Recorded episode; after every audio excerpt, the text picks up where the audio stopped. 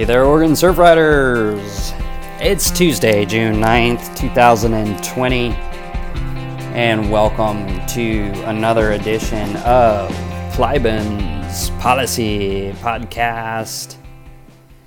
Charlie Plybin, Oregon Policy Manager, coming at you today from my new home office here in South Beach, Oregon. Um, it is a rainy, nasty day today, um, one day following World Ocean Day, and I want to start off today's episode by acknowledging it's been a little while since I've chatted with our network, and I apologize. The world has been um, moving in strange directions for the past couple of months with the pandemic, and that has led to a lot of uncertainties uh, as well as a lot of um, organizationally sort of adaptive management, um, both both uh, mission related and also kind of administrative. So. Uh, I apologize. I think it's been since March since I've given you guys a, a solid update with uh, the podcast.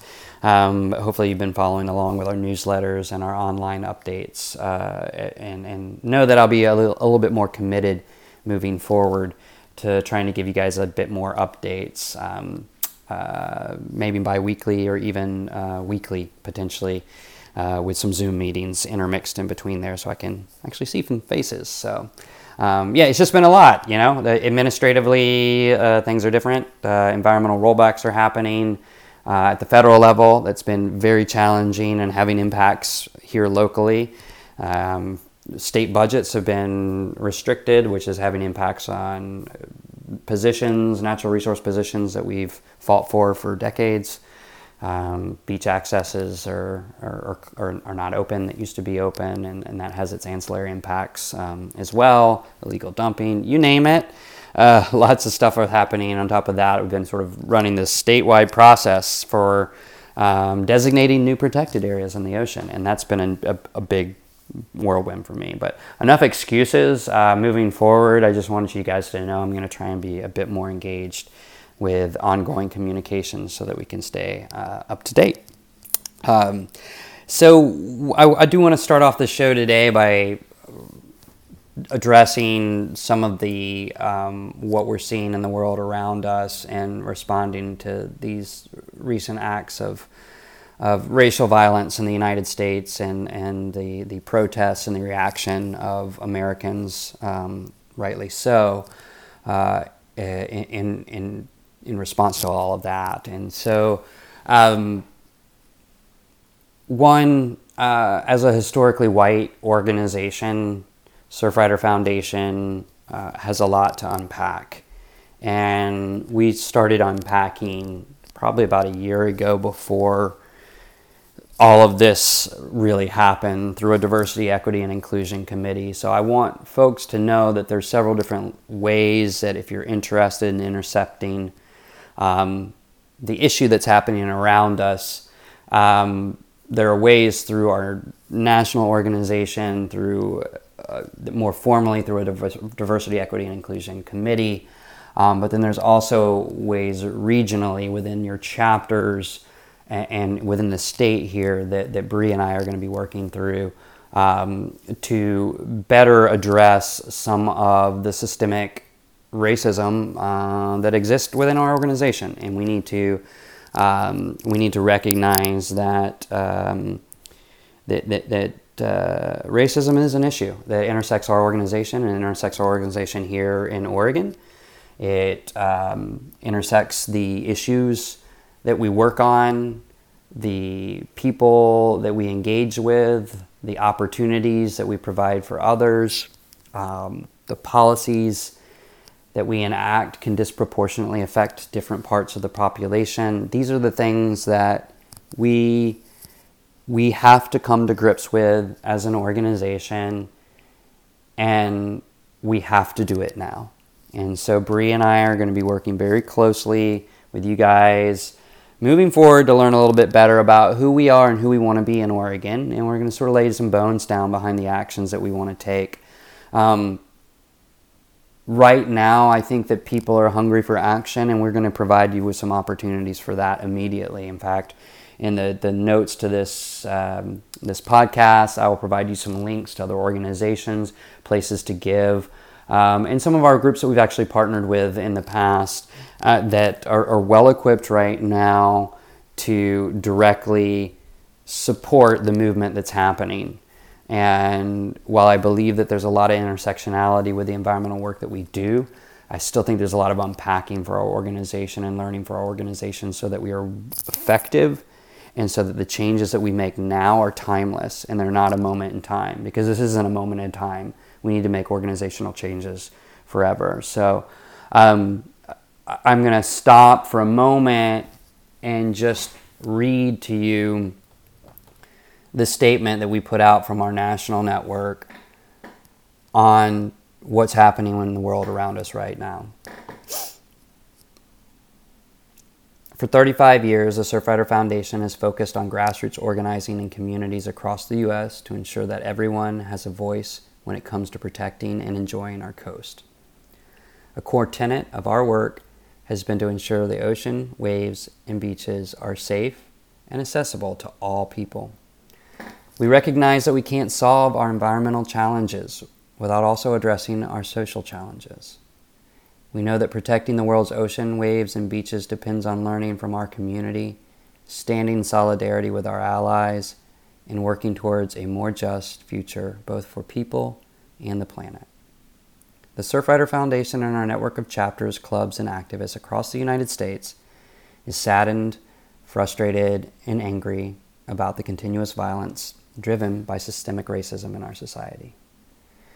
We express solidarity with black people across the U.S. who face yet another outrageous and needless act of violence and recognize that black, indigenous, and communities of color are impacted daily by social and environmental injustice. With humility, we vow to take action. As such, the Surfrider Foundation is committed to empowering our staff, members, and chapter activists to learn, act, stay engaged, um, and, and, and put some bones behind what we're saying right now. And so those are great words, and it was a great first step in our organization coming out and saying that this intersects our mission. It's time for us to do the work now to say, how is this going to intersect our mission? Uh, how are we disproportionately affecting other populations with our policies? How are we working to raise and empower new voices? How are we working to educate ourselves? Who do we want to be and who do we, um, who are we now? And so there's a bit of work that we got to do. Bree and I are going to be doing a lot of that work in the next couple of weeks here. Um, we've both felt an interest to really jump out and I think lead and give you guys immediate actions on this. Um, and, and I think that your best actions right now are frankly with some other organizations if you want to impart change uh, with this issue. We are going to make this intersect with our mission in the way that it makes the best sense, in the way that it's right. Um, but there's the need to act now, and there are actions that you can take now, and we're going to provide you some guidance on that. Um, and, and, and we will work with you to see what this means for our organization moving forward.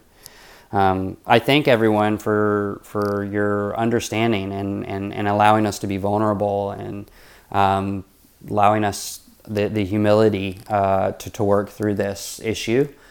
Um, I think it's something obviously long overdue for our nation. Um, uh, but if not now, then when? If not us, then who? Um, you know, if we really want to be a part of the change, it's uh, it's going to be time that we're going to all have to get a little uncomfortable. And I see this as an opportunity for our organization. I think a diverse organization is a stronger organization. I think a diverse world and a shift in our power systems is exactly what this country needs and and it is it's going to be messy it's going to be uncomfortable and it's going to be a process and a journey and i invite you on that journey with us at surfrider um, don't get me wrong, we are fundamentally here for the protection and enjoyment of our oceans, waves, and beaches, and our mission will not change, and we will will stay core and true to our work. We're just going to be more true. We're going to be more core, and we're going to be stronger because we're going to do this uh, through a better, more equitable lens. And, you know, I want to take a few words and leave you guys with a few words um, from a, a, a, blog piece that I read um, in greenbiz.com uh, uh, that was passed on to me from a colleague. And um, really challenging people like us, likely people like you, to think about some some really important questions um, as we face this moment in time. And, you know, what was it, number one, that led you to work with Surfrider in the first place? And was that to protect something? Maybe to protect something that wasn't protected? Um, to ensure the well being of future generations? To engender community resilience, maybe, through climate change issues? Um, to create solutions to big, seemingly intractable problems, or maybe simply just to make the world a better place. You know, and I think as we reflect and, and honestly think about our answers to those questions, um, it, it's we're going to have to get uncomfortable. We're going to have to expand our social and professional circles. We're going to have to listen. We're going to have to ask questions. We're going to have to engage with empathy. It's time to study how our nation is systematically oppressed, crippled, and stolen from the black community. And as we get a little uncomfortable with that, as we say the names Ahmaud Arbery, Breonna Taylor, George Floyd, Eric Garner. We can begin to heal and uproot some of this deep seated racism in our society and commit to real actions uh, as a nation, as, as organizations, and individuals. And I'm, I'm excited for this, for Surfrider. I'm excited for our organization to be strengthened through this. I'm excited for new things to come. And um, I thank you guys for listening. And uh, we'll be in touch more often. Look for some opportunities coming out from Bree and I here soon, and look in the comments of the podcast uh, for some follow up actions. Um, Bree is starting a book club uh, for uh, social justice.